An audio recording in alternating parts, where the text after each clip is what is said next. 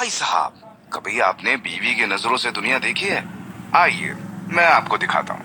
दुनिया का सबसे फेवरेट आदमी, उसका डैडी दुनिया की सबसे प्यारी औरत, उसकी माँ। दुनिया की सबसे अक्लमंद औरत, वो खुद। दुनिया का सबसे दुखी पति, उसका भाई। दुनिया की सबसे बड़ी चुड़ैल, उसकी भाभी। दुनिया की सबसे सुंदर संतान, उसकी खुद की। दुनिया का सबसे कामयाब आदमी, उसकी बहन का पति।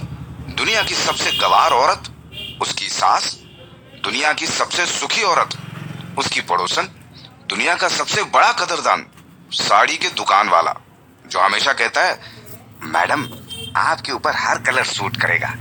और अंत में, दुनिया का सबसे खराब, निकम्मा, खुदगर्ज, झूठा, कंजूस, बेकार आदमी। अब ये भी क्या बताने की चीज़ है? ऑफ़ कोर्स उसका पति।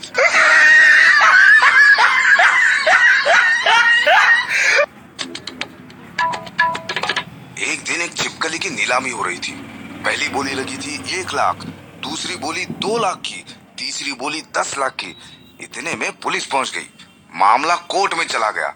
वहाँ जज के सामने फिर बोली लगने लगी। पहली बोली एक लाख, दूसरी बोली दो लाख, तीसरी बोली दस लाख। ये सब सुनकर परेशान जज बोल पड़ा।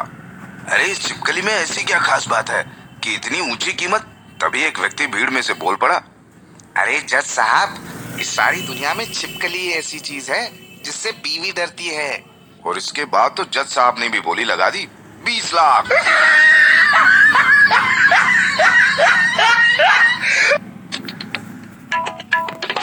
एक क्यूट बच्चे को देखकर लड़की ने उसके गाल पे किस कर दिया?